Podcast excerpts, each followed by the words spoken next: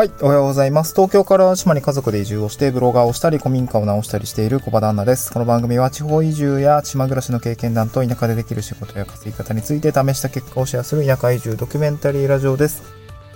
えー、っとですね、今日のトークテーマはですね、まあちょっとゆ、うん、まあ今私が暮らしている瀬戸内海のお話ではなくて、私がこれまで暮らしてきた、まあ、新潟県と、あと青森県ですね。まあ、いずれも共通するのが雪国というような形になりますので、えっ、ー、と、移住候補先選びをされている方とか、まあ、ちょっと雪国に興味があるとか、と、うーんと、なんだろうな、雪のある地域に移住がしてみたいみたいな方向けの、うんと、まあ、いい話と悪い話 の話をしたいなと思うんですけど、22年間雪のある暮らしをして感じる不便だったこと3選というような内容でお送りをしていきたいと思います。えー、っとね、まあ、基本的には なんだろう。移住先を選ぶときには、自分が合うか合わないかなので、あそこの場所がね、合うか合わないかなので、なんか雪国が一方的に悪いとか、そういう印象はできれば持ってほしくないかなと思います。私もね、雪国で良かったなって思うことはたくさんあるし、で、私の友人も雪国、まあ青森に住んでいたりとか、北海道に住んでいたりするんだけれども、あの、別に雪どうこうって話じゃないんですよね、正直。うん、まあそこに住んでるから、あの、住めば都って言ってね、私も青森県に4人4、4年間住んでましたけど、なんだろう、全然あの、戻ろうと思ったら戻りたい、いい思い出でもあるし、なんかすごくね、えー、過ごしやすかったっていうこともあるんだけれども、まあ、一方で雪ぐら、雪国、なんだ、雪に慣れてないというか、雪ってこん、なんていうのか、雪国のイメージを正しく持ててない方は、なんだろう、そのギャップによってへこたれ、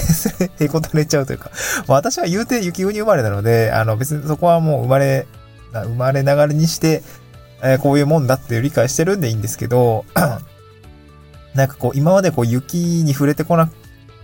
くって、でも移住してみてめっちゃしんどいみたいな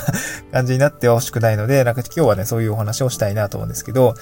えー、先にね、3つ、こんなところが不便だったよっていうことをお伝えしておくと、まず雪道の歩きにくさですね。雪道の歩きにくさ。2つ目が凍結防止の水抜きなどが手間ってことですね。えー、あと3つ目は移動時間が読めないって、この3つがね、あのー、普段暮らしていて少し、まあ、不便だなって思うところですね。まあ、いろいろね、雪かきが大変とか、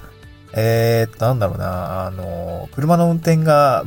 ちょっと怖いとかね、まあそういうのはもう、なん、ちょっと、まあ、王道というかまあ当たり前なんで、一回、その話は置いとくんですけど、まあ自分がね、えー、まあ感じていたことっていうのを3つお話をしたいなと思います。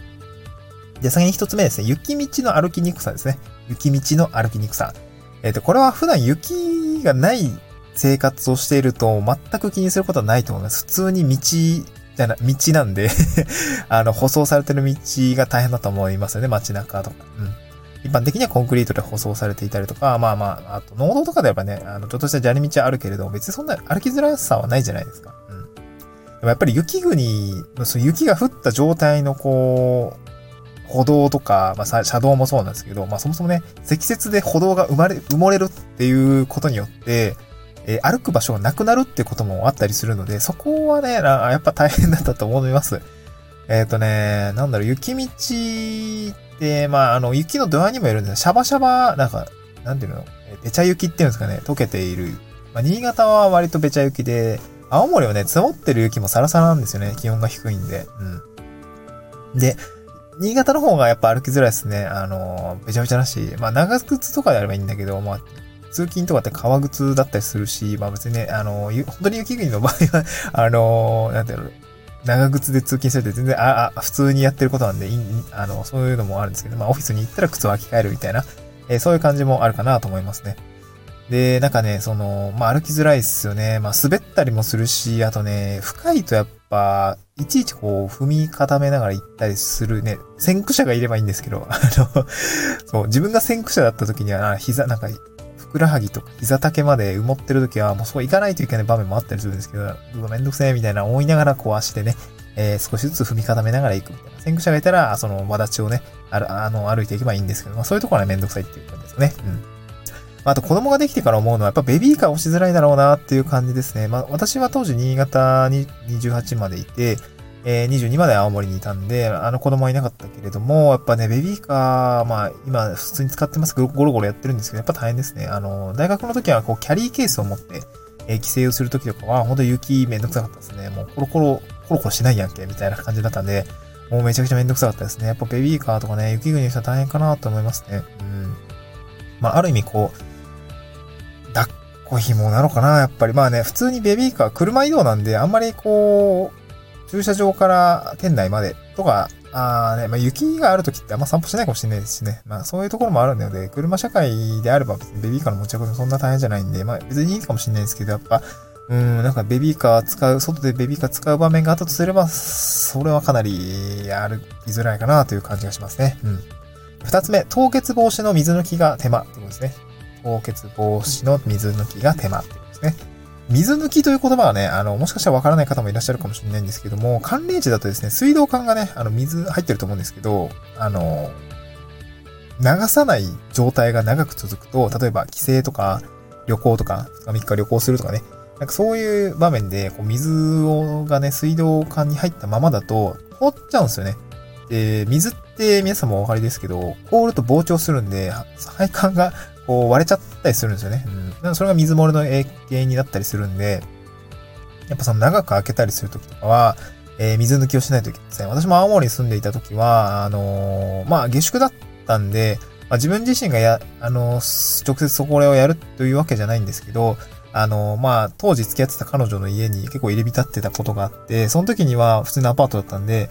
えー、っと、アパートの水をですね、えっと、まあ、規制するから水抜きしないとね、みたいな話をしていました。なんか、そう、そういうのがあるんだっていうのは私も下宿に住んでたんで分からなくて、あ、それめんどくさいね、みたいな。そう、結構、大学生って結構長く帰ったりするじゃないですか。えー、っと、なんでやっぱね、帰ってきたら水ビシャ、ビシャビシャみたいな感じになったりと、したりとか、水が出ないとかね、あったりするとすごい大変だったりするんで、やっぱ水抜きはしないといけないとかね。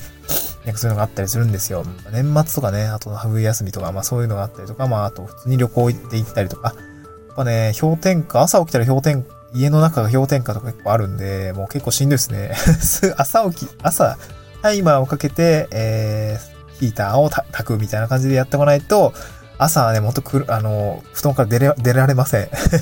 なんでね、本当に朝起きて氷点下だとやっぱり配管とかも凍ってたりするんで、そこはね、やっぱり大変かな、あの、手間だったりするっていう感じですね。うん。またお金もかかるしね、もし時間、あの、自分の家とかだったらね、うん。修理の大変さもあるって感じですね。で、最後3つ目ですね。移動時間が読めない。えー、移動時間が読めないです。これはね、雪、雪の影響ですね。えー、っと、車とか公共、公共交通機関、たまに東京でも雪降ったりすると思うんですけど、あのね、まあ、雪国の人から、毎回言ってるんですけど、あの、たった2、3センチね、降っただけでね、そんな混乱し、慌てふためっちゃダメだよ、みたいな。そう、でも東京、私もね、東京で就活してた時とか、それこそ通勤、社会人だって通勤してる時に、なん、なんだろ7年間東京にいてね、3、4回はね、そう、パラッと雪詰まった時あるんですけど、やっぱその時はね、通勤できないっすね。本当に電車は止まるし、遅延しまくりだし、もうほぼね、ダイヤとかないみたいな感じになってるんで、やっぱそこはね、やっぱ脆弱だな、だなっていう感じはあるんですけど、まあ、田舎でもね、積雪ある時には、やっぱ車ね、えー、遅延しま、遅延じゃないな、えー、あの、渋滞します。すごく渋滞しますね。っていうのも、あ、これはあの、コラボ収録、あ、今日合わせて聞きたいですね。青森に一筋30年の東北人に聞く雪国雪国暮らしのメリット、デメリットというね、あの、これコラボ収録の回を URL 貼り付けてるんです。そこでね、詳しく解説はしてるんですけど、雪国って雪降ると車線、車道が減るんですよね。例えば4車線あったら、えー、両脇の2車線はなんか雪の気とかでやられてしまって、残りの2車線しか残らないみたいな感じ、あの、残あの雪で埋まっちゃって、車線が 2, 2つになっちゃうとかね。うん、2, 車2車線道路が1車線になっちゃったりとか結構よくあるんで、そうすると車線が減るし、で、なんか、その、歩道も除雪入らないと、やっぱね、